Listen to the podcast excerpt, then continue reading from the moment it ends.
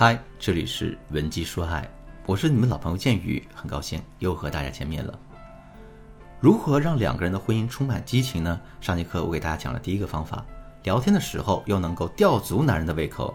怎么吊足男人的胃口呢？第一点是延迟回复男人的消息。下面啊，我们来接着说第二点，在聊天的过程中，我们还要学会故布悬疑，让男人摸不透我们的心思。比如说，男人问大家啊，亲爱的，今天晚上吃什么呀？这个时候我们该怎么回答呢？宫保鸡丁、糖醋排骨啊，干煸四季豆。酸辣土豆丝，这些回答都是不对的。其实呢，你可以这样对男人说：“我即便不说，你也肯定能猜到我想吃什么。这样吧，你先按照你的想法去做。回到家里呢，我看看咱俩到底有没有默契。再比如说呢，男人问大家：我穿这件衣服出门好看吗？这个时候啊，你也不要直接回答好看或者不好看，而是要对他说：你要是这么穿的话。”今天还是别出门了。听到这个回答之后，男人肯定就会很好奇，然后问为什么呀？接下来你可以说啊，穿得这么帅出门，我害怕你在半路上被小姑娘劫色呀。这样一推一拉，同时又带有反转的语言，很容易会让男人产生一种新奇的感觉。时间久了之后，男人就会对大家的回答充满期待。我说到这儿，可能有人会说：“老师，这种推拉技巧确实很有效果，可是我觉得我不会灵活运用，一到实践就会卡壳，这可怎么办呢？”其实啊，聊天中所有的推拉都是有规律和技巧的，你只要掌握了这些规律，就能熟练的使用它。如果你想进一步学习了解这些内容，就赶紧添加我的微信“文姬”的全拼零零九，也就是 W E N J I 零零九，来获取我们导师的专业指导。下面呢，我们来接着说第二个方法啊，学会冷落男人，给他制造危机感。有句歌词叫“得不到的永远在骚动，被偏爱的都有恃无恐”。这句话用来形容男人实在是太贴切不过了。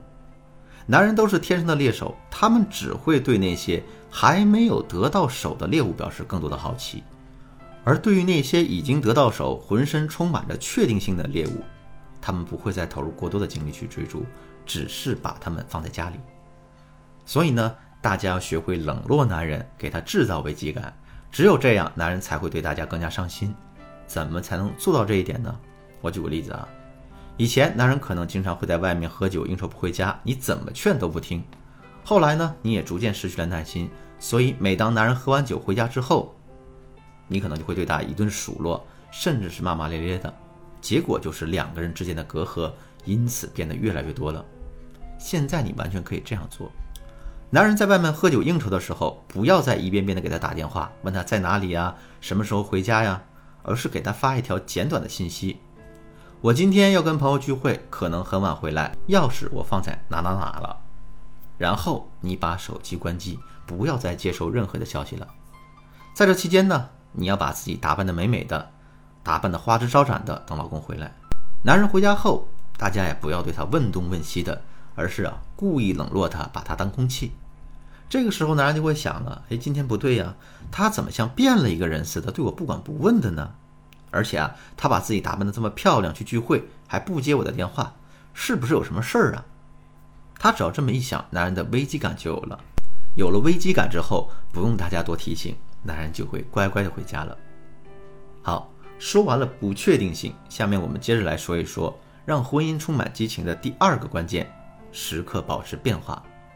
一道菜再精美再好吃，让你一天三顿吃上半个月，你也是会吐的。一部剧再精彩，你追上两三遍之后，也会觉得它索然无味。很多时候啊，我们对一件东西产生厌倦甚至是厌恶之情，可能并不是因为这件东西真的不够好，而是他缺少了变化。这个道理放在感情中也是一样的。两个人的婚姻之所以会失去激情，并不是因为我们的聊天互动出了问题，而是我们太过于缺少变化，这才让男人产生了厌倦之情。玄小敏就是一个不善于变化的姑娘，她这一特点的形成跟她的原生家庭有很大的关系。她的父母都是律师，思维呢非常的理性和严谨，在考虑问题的时候，他们追求的永远都是统一性和确定性。慢慢的，这也变成了小敏的一个沟通习惯。所以，当小敏跟自己老公聊天的时候，在同一个话题上，她的回答感觉永远是差不多的内容。而且啊，小敏的妈妈也不太爱打扮自己，身上一年四季都穿着标准的职业装，有的时候着急出门啊，对着镜子涂个口红，那就算化妆了。小敏也继承了妈妈这一习惯，所以在婚姻里面，她的穿衣风格永远一成不变。打开衣柜后，里面挂着的永远都是那老三件儿，就连小敏的老公都跟她说：“我闭着眼，我都知道你每天穿的什么。”结果你也肯定猜到了，这样一成不变的相处方式。最终会让两个人的生活变得越来越平淡。为了改变这个现状呢，我给小米制定了一系列的改变计划。下面我就把其中的两个方法呢分享给大家。第一，如果大家像小米一样没有打扮自己的习惯，也不会打扮自己的话，其实呢，我们可以问身边的朋友和闺蜜寻求一个建议，让他们给大家设计一些穿衣打扮的模板。另外啊。网上还有一些教人穿衣打扮的软件，比如啊美丽说、明星衣橱、有范儿等等等等，这些都是大家可以借鉴的对象。如果大家只有三套打扮自己的模板，男人自然就会很容易变得厌倦；可如果大家有几十套甚至上百套的话，男人肯定会眼花缭乱、应接不暇的。这样一来，大家就变成了百变的穿衣女郎。第二啊。如果两个人已经习惯了三点一线的生活，每天除了上班下班就是买菜做饭的话，其实大家还可以尝试着逐步给生活增添一些变化。比方说，以前你们两个人下了班就会往家赶，现在啊，两个人完全可以在半路上碰个头，然后一起出去吃顿烛光晚餐。吃完饭之后，如果时间方便呢，就再买两张票去看个电影。看完电影之后，也不要着急回家。一起牵着手压压马路，不也挺好的吗？你看，这样一番操作之后，这一天的生活都变得丰富多彩了。不过这里还有一种特殊情况啊，如果我们自身改变了很多，可是男人却不愿意配合大家去改变，这又该怎么办呢？这个问题其实也不难解决，赶紧添加我的微信文姬的全拼零零九，也就是 W E N J I 零零九，来获取我们导师的专业指导吧。好了，今天的内容就到这里了。